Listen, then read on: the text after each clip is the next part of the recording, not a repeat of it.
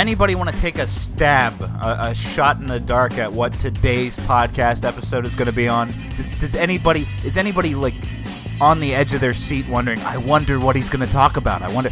I can't wait to hear what he has to say in the intro because I want to know what topics we're talking about. Is anybody on that level right now? Because nobody should. Nobody should be on that level. You all should know what's coming up. So I'm not going to mention the big thing that we got to talk about. Highlights from the super mega debate of history. Oh, well, I gave it away right there. And it wasn't that big and it wasn't that historic, but we're going to go over that. Uh, Bernie Sanders said something uh, in a positive light against Gary Johnson, and I want to cover it because up till now, Bernie's been really ticking me off. So we're going to go over that. And we have other news to cover too. So get ready. This is no, I need special effects. This is Fritzcast.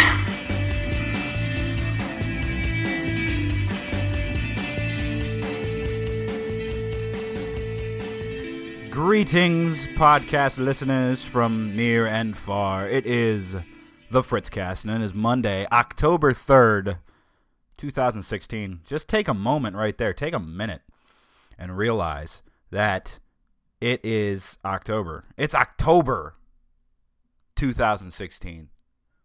There's only November and December left, folks, and that's it. Then it'll be another year in the books. It'll be 2017, and either Donald Trump or Hillary Clinton will be president. Think about the implications, people, because you didn't think about those implications during the summer. None of you did. And there were options, people. There was Rand Paul, okay? There was there was there was Ben Carson. There there was there was Chris Christie of all people. All right? Fat guy scarfing down M&Ms, causing bridge scandals in New Jersey. You could have voted for that. You could have voted for Martin O'Malley, the whitest white guy that ever was white and a Democrat. And remember Jim Webb? Jim Webb was running. I don't know why. I don't know how, but Jim Webb was running. He was in this race for like maybe all of one Democratic primary debate. All right? So, okay, I'm actually I'm finished scalding you. It was a joke scald. It was a funny funny joke scald. How's everybody doing? Uh this week uh let's see, last week what did I do? Saturday yeah, I went to uh, Joe Rogan, stand up, funny guy, funny man. Laughed my butt off. The tickets, uh, the seats were amazing.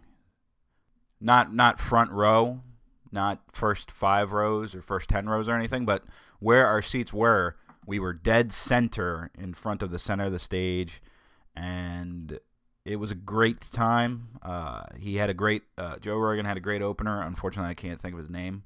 And that's not a knock on that guy. It's not he was funny. I just don't remember his name. I'm terrible at that sometimes. So that was funny. And then what, what the the rest of the week last week was kind of hectic. I school right now, I kind of hate it.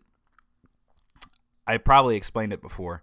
I'm done all my required classes. Like everything I'm doing right now is electives and I have this block, and it looks like I only have next block to finish. It looks like when I finish next block, I'll have all the credits I need to get my bachelor's degree, or bachelor's for those of you who like to mispronounce things. So I'll have it probably, well, I have it, let's see. I'm on week five, six, seven, eight. So that'll be the end of October. I'll start in November, and that'll be, let's see, November It'll be like December, January is when I should have it, unless I've miscalculated some stuff, and I might have. Uh, I'm not. I'm not entirely sure. So we'll see what we'll see what comes of it. But I'm all on electives, so I have to pick these classes. I have to pick from a laundry list of classes, and none of them are required. They're all elective, and you would think, oh well, that's easy. Just find stuff that you like. Nope, it's not easy. It's just harder, and What's even harder is you know you're almost done, but you have no motivation to do these classes. You're just sitting there like, I need these requirements. So, you know, if I pass with a D plus, I could care less. I don't care what my GPA is at this point. I just want it done. Give me the damn degree. It's a little aggravating, sure. Just a little bit. But it is what it is. I did catch. You know what? Let's talk TV for a minute here. Uh, of course, this past week there was no Eagles game bye week, so I can't talk about how great the, the Philadelphia Eagles or Carson Wentz are, aside from saying that they are awesome. Uh, designated survivor, anybody? Designated survivor, Kiefer Sutherland. Going to do, here's the prediction it's going to do way better than Fox's 24 continuation, which does not have Jack Bauer or Kiefer Sutherland featured whatsoever. I don't like the idea of a new 24 without it being Jack Bauer. I don't like trying to bring in a new character and stick that same format. That is Jack Bauer's format. Okay? That's what that show was. That show wasn't about all the other crap going on. It was about Jack Bauer. And here you are trying to continue it without Jack Bauer. Crazy. But Designated Survivor started off pretty damn impressive. And I'm looking forward to seeing where this show goes. So check it out. And by the way, Designated Survivor, the the Designated Survivor is a real thing. It's an actual factual practice of uh, our government.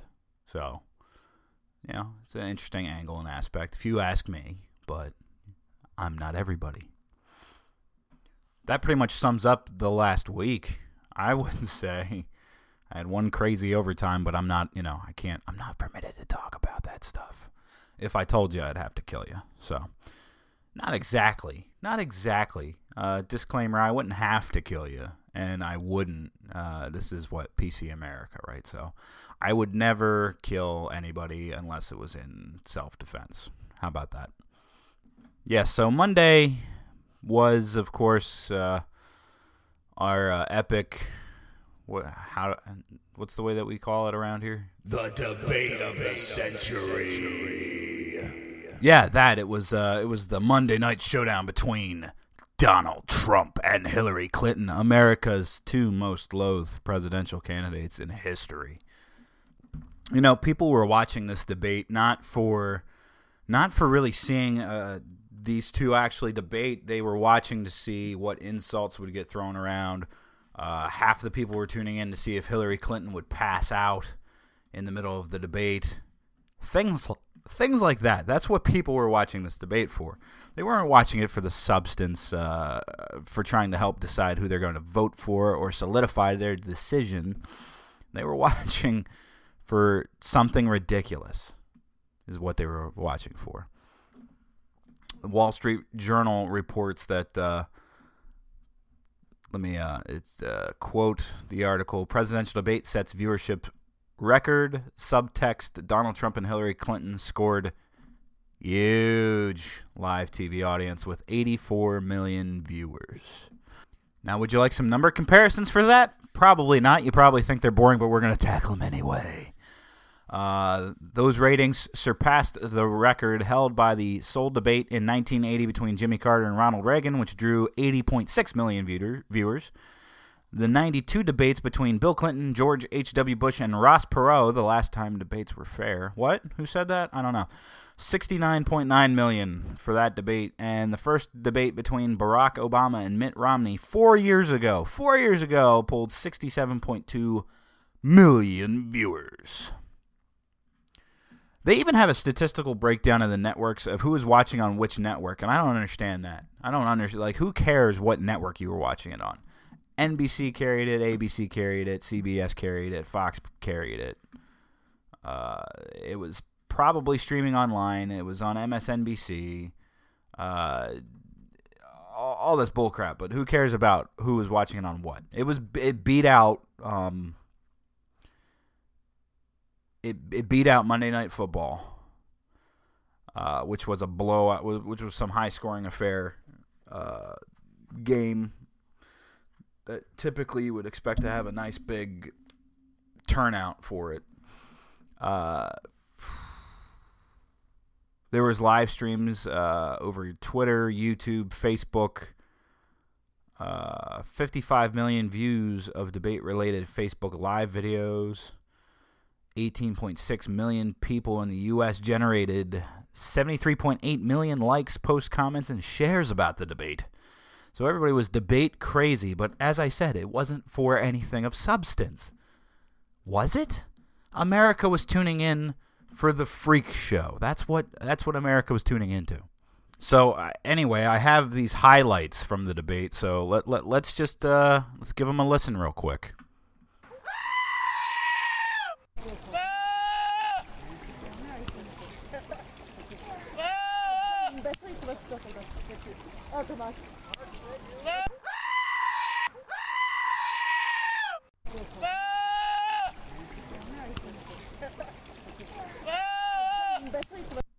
Oh crap! I'm sorry. Those are screaming goat compilations. I mean, that's what I, th- I, I'm telling you. M- more than half the time during this debate, this is how I was feeling.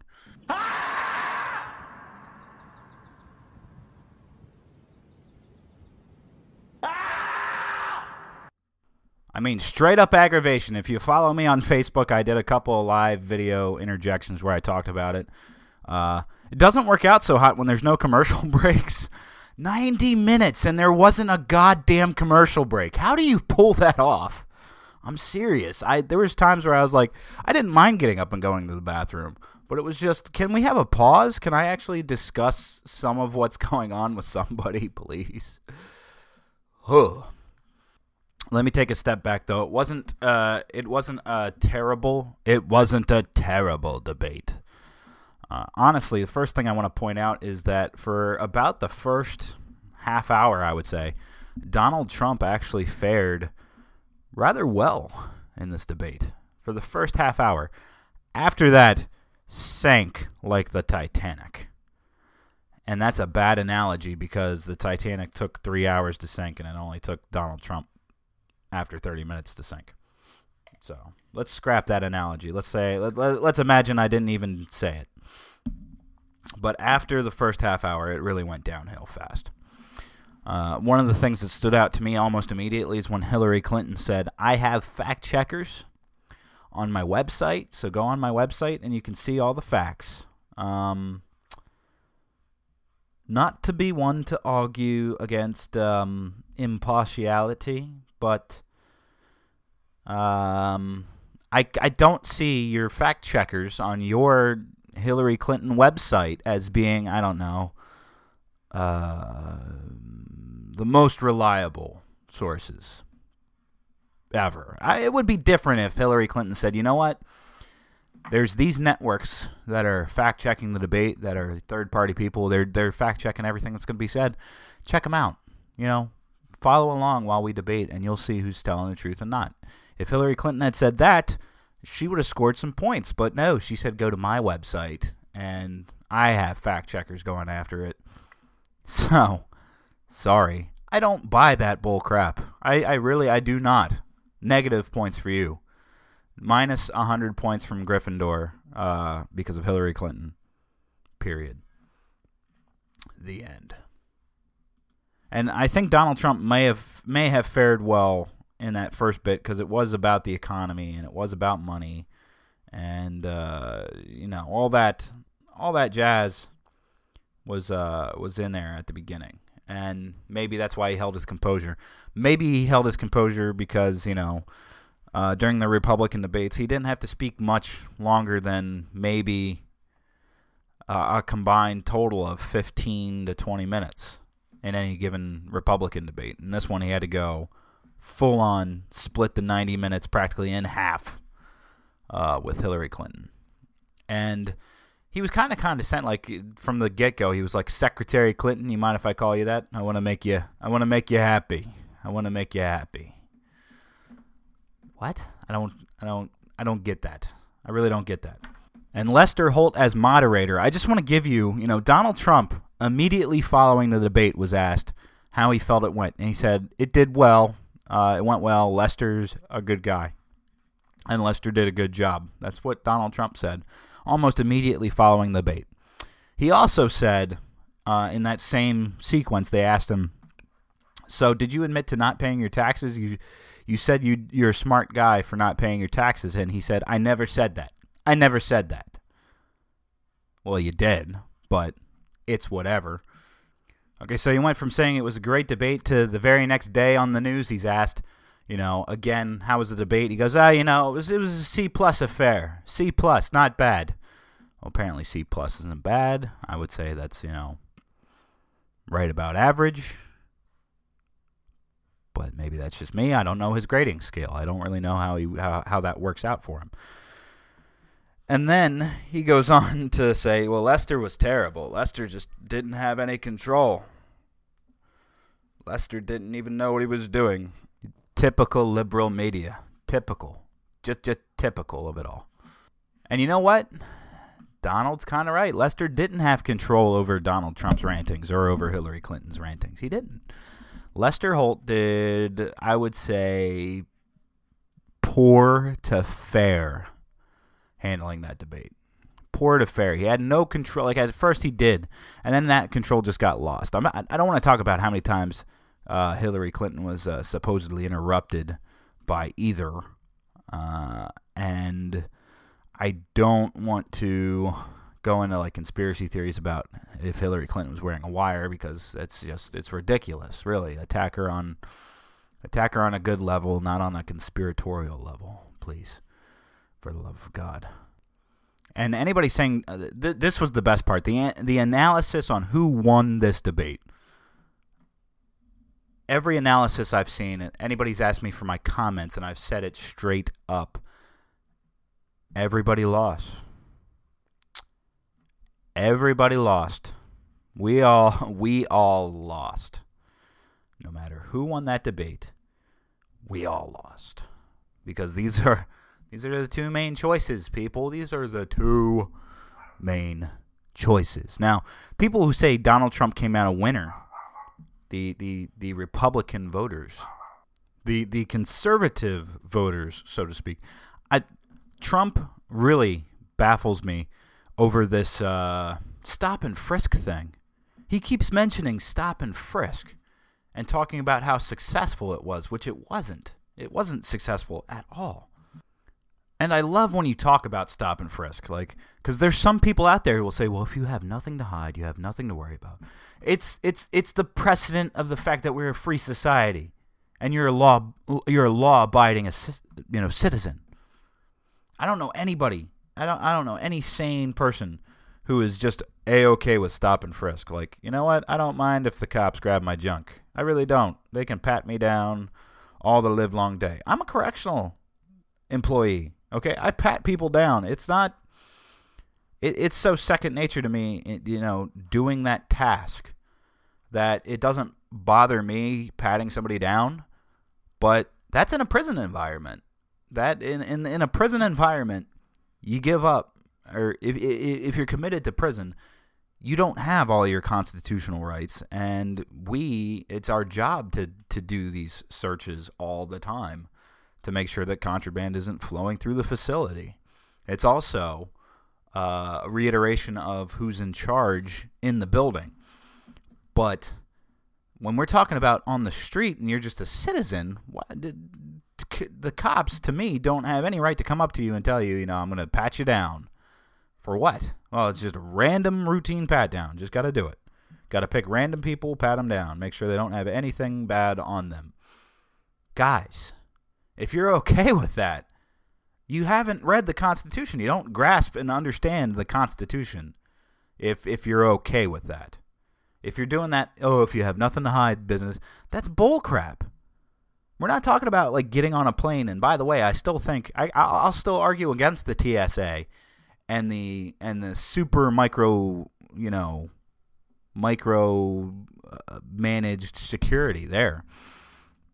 I'll still argue against that, but you know at least you're purchasing a, a plane ticket and you're going on something, and we've had you know, a bad incident in 9/11 that happened. Like there's some justification there's at least some justification to it. I don't agree with it. And now you can even pay and get this pre-screening stuff done and skip the lines and skip all that hassle nonsense anyway. Uh, because it's it's routinely proved inefficient and they've failed so many tests. It's not even funny. But I'm talking like, you know, imagine if you're saying, well, if you have nothing to hide, imagine a cop knocks on your door and they don't need a warrant. They don't need to tell you what they're looking for. They just knock on the door and say, hey, it's it's a routine search of a house. We're just just routine, making sure you don't have anything illegal. Yes, it's easy to say, well, if you have nothing to hide, it, there's privacy. There's the fact that you're a law-abiding citizen. There's the fact that you're not even suspected of a crime. Just, they're just they're just looking. That's what stop and frisk is. You're not. You don't even have to be. There has to be no reasoning for stopping you and, and frisking. You know, doing a frisk search. What's the point in it? Where there, there's no constant. It's been ruled unconstitutional, and Trump tried to argue against that uh, with Lester Holt at the debate. He tried to argue against the fact that it was deemed unconstitutional. That's just a fact. That's not something that you can argue once it's been deemed unconstitutional. You really can't argue the point anymore. You have a Fourth Amendment right. The right to be secured in your house and your person and not subject to illegal searches without warrant. Without some kind of, you know, suspected, you know, probable cause, something.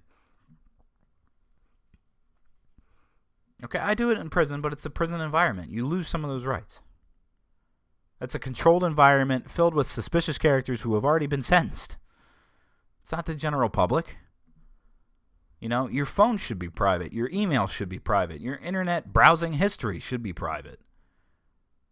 Your text messages should be private. Your phone calls should be private. All that gets, you know, all that gets lumped into one big thing and and you have to step back and look at it from that perspective. I don't have anything to hide, but that doesn't mean that I want the cops to beat on my door and just invite them in and say, "Yeah, tear up my stuff. Look for whatever, look for anything illegal. Go ahead." You know, I don't want that. I don't want. I don't want to. I, I don't want the, a government that says, "Hand over your phone right now, and we're going to look at everything on it," or one that does it behind your back in secret. I don't like that because you have some level of privacy. You have some level of not having that intrusion on you or your life or your loved ones' lives, whatever the case may be. You have rights against that. I'm not down with that power. And when Donald Trump gets up there and says that, makes me a little scared of him. Makes me a little scared of him because this is contrary to the Donald Trump. It's contrary to conservative principles. It's contrary to a lot of things. And Donald Trump has said in the past that he can be a political chameleon and he can he can adapt and take what he wants. And so he picked up this st- stop and frisk thing to try to appease the people who are, you know, a little anti-gun. That's what he was doing. Well, we'll stop them, frisk them, and frisk them, and take the gun or find the gun. We'll find it on them. Stop and frisk. It works. It's great. Doesn't work. It's not great. And at the end of the day, you know, it's not it's not good. It's not good. And at the end of the day, at the end of this debate, they're literally like, ultimately, there was no answers. There was no answers. Let me give you some feedback. I asked for people for some feedback on my Facebook, and I want to give it to you. All right, my one buddy, uh, Kevin. I'll I'll I'll exclude last names, but my buddy Kevin, I used to work with him. Uh, he said, you know, he said, quote, you know, these are scripted debates in which both parties approve and prepare in advance, and they, they both sounded like blathering idiots. Embarrassing and disgraceful that the best choices we could come up with is a mutant criminal and a narcissistic man-child who only says what he thinks the masses want to hear. There are bigger issues than what any word that comes out of either of those degenerates' mouths, like how cops are now criminals, criminals are now martyrs and heroes, media's brainwashing, national debt, public schools, drugs, and on and on, and rant for now.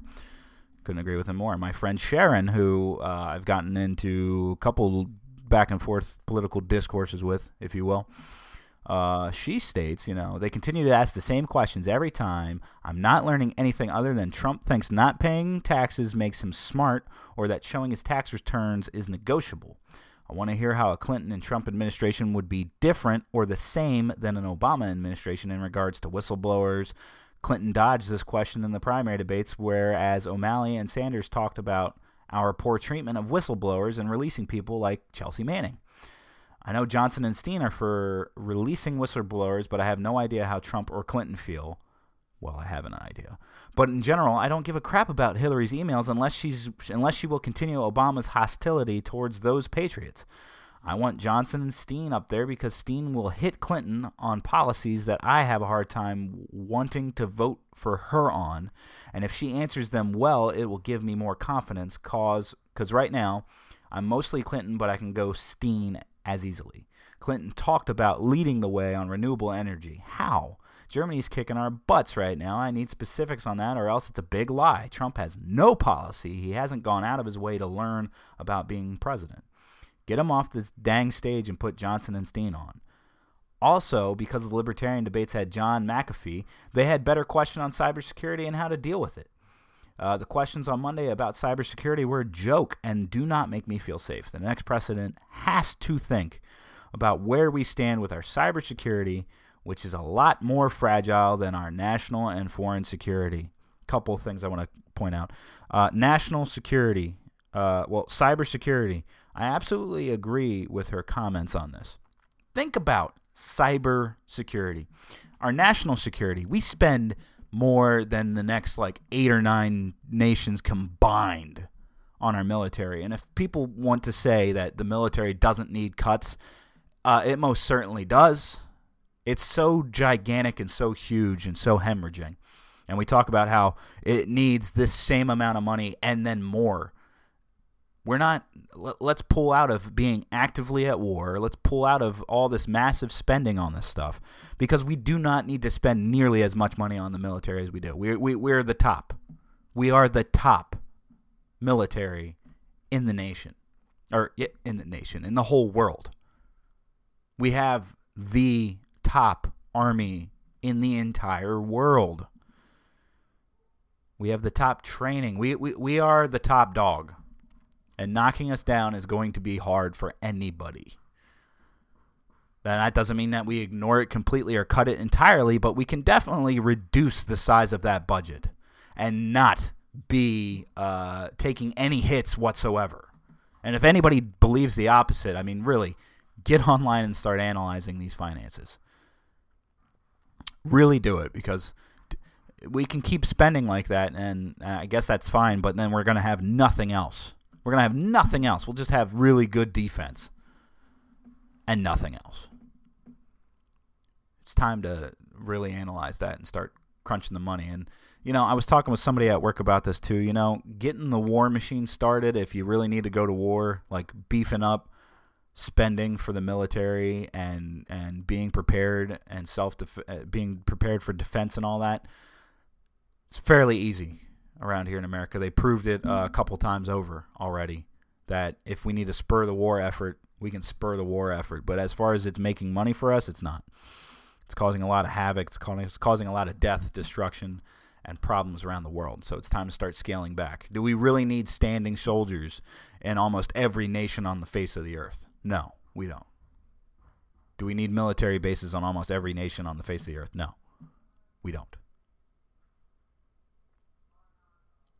Cybersecurity is the next war front. If anybody, it, cybersecurity is the next war front. How can it not be? The next warfare is not going to be bombs. It's going to be economically, and it's going to be through cybersecurity. Because all it takes is, is hackers to go into computers and, and drain bank accounts, wire money, delete it entirely, dig up the scandals, even. Hillary Clinton, something comes out on Hillary Clinton like every other week from WikiLeaks, from Julian Assange. Why? Because it's there, people can access the information, and it doesn't go away. It sits there. It's a, it's a, it's a it's a uh, it's not a carbon footprint, but it's a it's a digital fingerprint. It's there. It's it can be accessed. Okay, we don't want to hear these two talking up on the debate on on the debate stage. We don't want to hear them up there talking about the cyber. That's how they refer to it, the cyber. What? What's the cyber? Please explain to me what the cyber is. Cybersecurity is a big freaking deal. especially when everything, everything is tied to the World Wide Web. Okay, this is literally like think. I don't know if you guys have seen the movie Terminator, the Terminator series, but as technology has advanced and they pump out different Terminator movies, the last one was Genisys. Very well, maybe the last Terminator movie ever made. Thank God, and or that's really sad, depending on who you are. But in Terminator Genisys, it was all the the, the Skynet had switched from being a computer system to being an app called Genisys that seamlessly linked everybody's everything together. Think Apple, think the cloud. So Skynet seemingly gets connected into over a billion people's lives. And then when it takes over, it has control of everything. Well, you don't think cyber warfare? You don't think you don't believe in, in cyber warfare? You don't believe that all it's going to take is for a nation? Look, I'm not, I'm not even going to play devil's advocate and put out nations there. We'll just leave it to a nation. You don't think a nation out there won't try to hack into the defense grid that way, won't try to ha- hack into the national finances, won't try to hack into weapons control. I mean, they might not even do anything with it, just the fact that they could control the weapons. Cybersecurity definitely needs a focus. And it was funny hearing Hillary Clinton talk about cybersecurity just because I'm like, you made a private email server, doesn't understand, didn't understand what the designation symbol for classified was, and you're wondering why it's not a, you know, you're wondering why everybody's treating it like a big deal because it is a big deal. All right, I even had my sister uh, Patty comment on it. She said it was entertaining. Gary Johnson should have been included. I didn't appreciate how Hillary twisted Trump's words when talking about black and Hispanic communities. Uh, other than that, it was a complete waste of 90 minutes. No one said anything we haven't heard repeatedly, and it should be noted that Hillary used her 11 hour testimony as a sign of how good her stamina is. Yeah, I don't think a woman that was in that position should be bragging about it, but that's just me. And that's kind of true. She did brag about it. She's like, "Well, if you're worried about my stamina, I did. Uh, I did make it through 11 hour testimony about how I used a private email server." Okay. So, I mean, if you sat through all 90 minutes and didn't at some point find yourself grabbing hair and pulling it out of your head, or screaming at your TV, or drinking, either either combination, it could have been either one or. Uh, I was drinking. I had some Apothic Inferno sidebar. If you want a really good wine, I, I'm not a wine drinker. Never really tried wine before. Bought Apothic Inferno because it's wine that they age in whiskey barrels, and I love whiskey. Well, I love this stuff. Uh, it is a very, very dark red wine, uh, and it's very good. It is very good. Pour it in a glass, sip it. It is good, and I enjoyed it, and it made the debate kind of like it took an edge off me, just just a little bit, just a little bit. Uh, but if you watch this 90 minute affair and you're still like thinking, you know what, I'm glad the third party candidates were excluded. I'm glad they weren't on that on that debate stage. Really? I mean, really. Gary Johnson, there's no reason Gary Johnson and I'll even Jill Stein. There's no reason they shouldn't have been up on that on that stage. And there would have been a great deal of substance added to it if they were. Because half of this was was Trump bickering and and even Hillary bickering back and forth like like giant babies. It was sad. Speaking of Gary Johnson, yes, I caught the MSNBC hardball Chris Matthews town hall in which Gary Johnson said, "I'm having an Aleppo moment. I can't think of uh I can't name one international leader that I like." All right, let's let's have a heart to heart here, people. I am a little discouraged by the fact that he can't uh, pull an international leader out of his butt. I am. Uh, he did have a good rebuttal. He he said, "Why does it matter if you can cross the T's and dot the I's and name names? If the foreign policy so far has been, yeah, drone bombings, yeah, you know, let's kill children and bomb hospitals uh, by accident or whatever. Like he has a point. Why why does that matter in the foreign policy when he wants to scale back war, find more diplomacy and have other nations involved and not just be not just have America be the decision maker or at the forefront of everything. But come on, Gary. You couldn't come up with just one one international leader. And it didn't even have to be like, you know, as far as I'm concerned, it didn't have to be one that you really like either. It could have just been like, you know what? I really like how he could have said, I liked how uh, Francois Hollande responded to the Paris shooting. He came out, he was stern, uh, he was sympathetic. He was sympathetic to, to the nation, to what had happened, but he was stern in standing up against terrorism and saying that they were going to find a way to bring it to justice. You know, if you had said that, then you're fine. But no, you had to sit there and blank and, and say, well, the, the, the former vice president or the the former president of Mexico, Vicente Fox. Why? The only reason Johnson said Vincente Fox is because Weld first off threw the name Vincente Fox out there. But the only reason he said it is because Vincente Fox is the one who has gone on repeatedly on the news to say, "We're not going to build that effing wall." That's why he said. That's why he's like, "Oh, he stood up to Trump, so he's my favorite." Whatever. Come on, Gary. Get come on. You say you've been laying off the pot, but now I'm not sure. And for the record, Bill Weld said, I believe Bill Weld said uh, Merkel is his favorite. Merkel, Merkel, Merkel, Merkel, Merkel. All that being said, I, that doesn't lessen my uh, chances of voting for Gary Johnson uh, because I believe it's more the home front that's that's the problems right now that need to be addressed and not the international front. Take care of home first, then take care of international. I don't think that's a bad thing. I think that's the right way to go about things. I'm just saying. I'm just saying. Now, in all this madness, Tuesday, tomorrow night, is the vice presidential debate, the sole vice presidential debate that there will be this year. I don't. Uh, something tells something in my head thought that there was more than one vice presidential debate in the past. I thought Paul Ryan debated uh, uh, Joe Biden more than once, but I could be wrong. Either way, uh, I'm not. I'm going to watch the vice presidential debate. It is. Uh, it's not going to be enthusiastically. I can tell you exactly how this vice pres- this vice presidential debate is going to go. It's not really going to be on policies or anything else. It's going to be, hey, it's going to be Tim Kaine. Justify your candidate, your your lead ticket candidate, uh, Hillary Clinton. Hey, Pence, tell us why Trump isn't uh, isn't a big old nut bag full of uh, insane ideas. That's how the president. That's how the vice presidential debate is going to go. Really, really. Uh, I'm looking at I'm looking over some news stories about how they're preparing for it and all that. In all honesty, when was the last time a vice presidential debate decided uh, for you uh, your vote for president? I can tell you for me, it made me vote against John McCain. Look, I'm coming out with the confessions, right? It made me vote against John McCain because I said, you know what? If we vote John McCain in, he's going to die.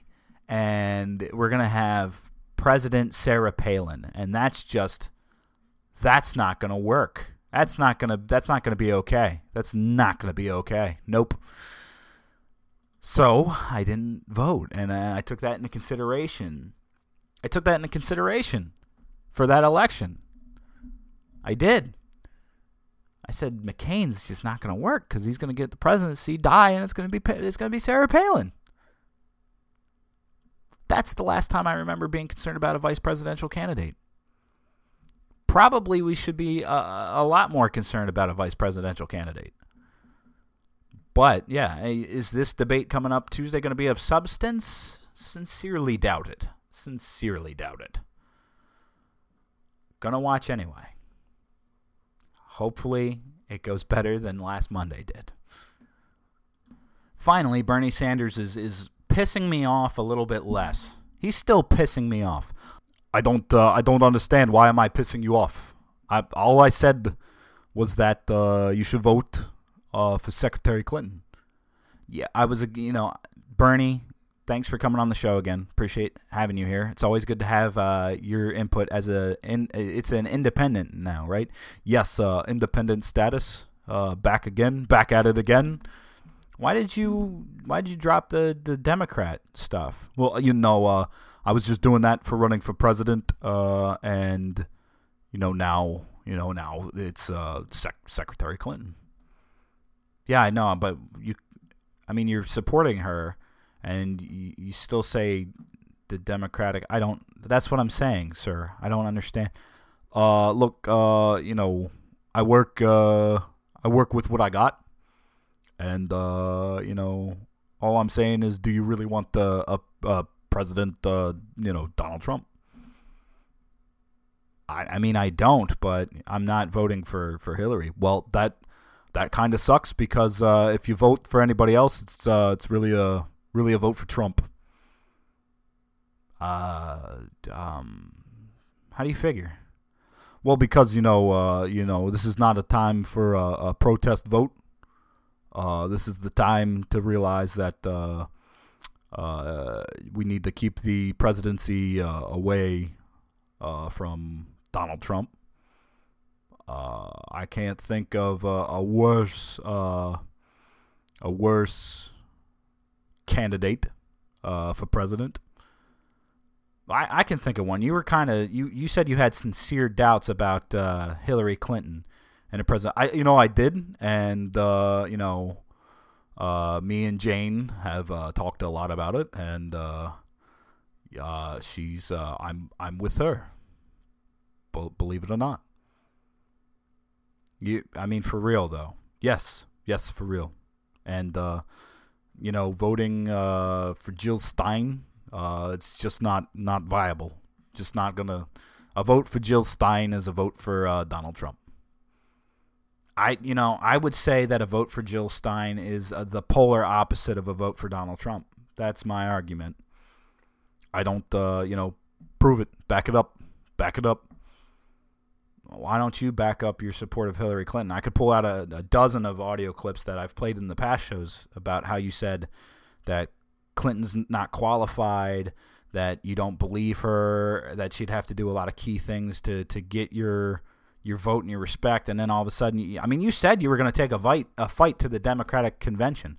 You were going to fight on the Democratic floor. You said, and then all of a sudden, it's like a flip switched, and you were just like, oh, you know what? Uh, feel the burn. It all belongs to Secretary Clinton, and everybody's gonna vote that way. That's that's not what I did.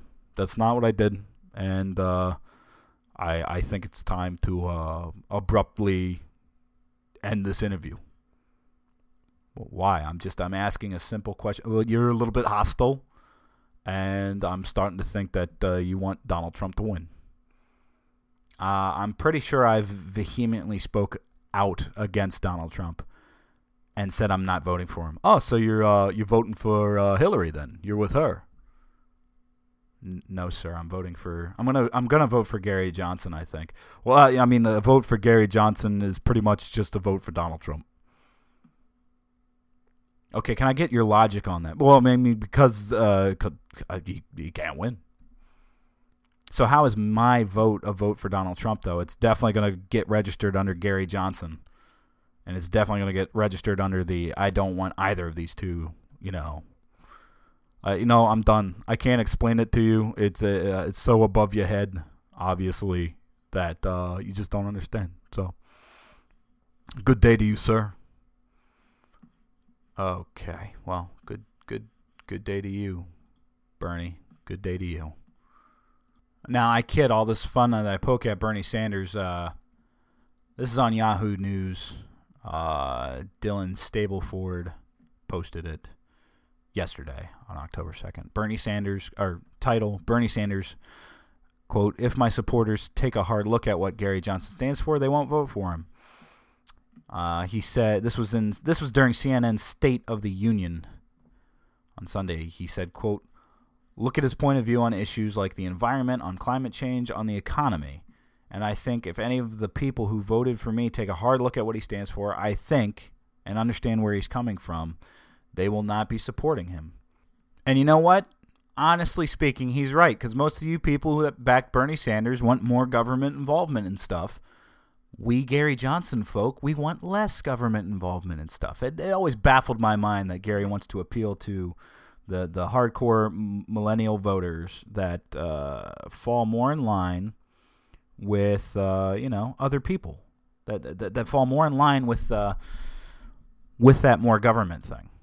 I could go on and on about the arguments. I mean, I could, I could, because one of the things I'm reading here right now is, uh, you know,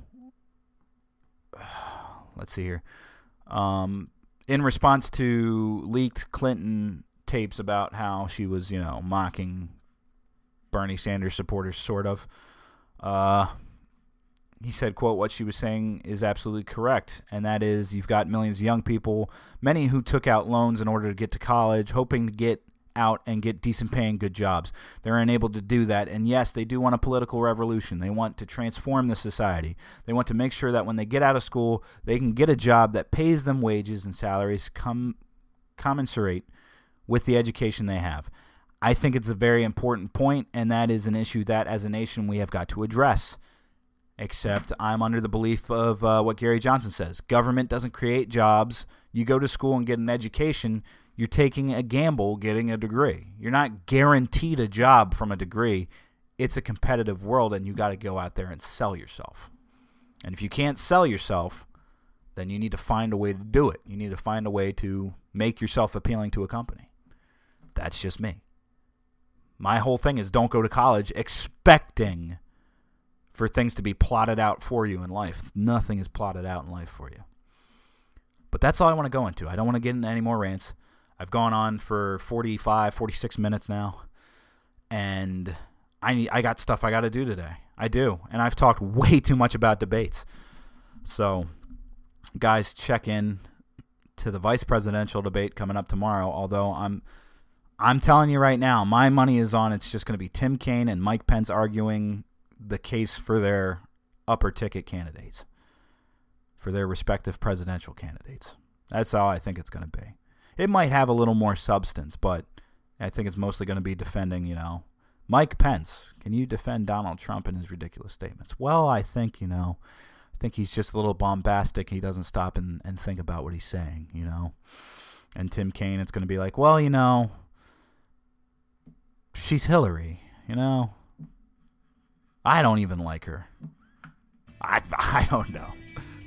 Guys, thanks for listening this week. And uh, shout out and thanks to everybody who listened last week on SoundCloud alone. Debate Night Want to Fight About It, last week's episode, has 60 listens on SoundCloud alone. I don't know how many on Stitcher and iTunes, but 60 listens on SoundCloud within a week for me, that's a big deal. It usually takes at least two weeks or three weeks to get up into the high higher number of listens, so thank you all like, share, comment, pass this along. Hit me up on Twitter at uh, at FritzQS or on the Facebook page Fritzcast. I'll see you all next week. We'll talk about the VP debate and more.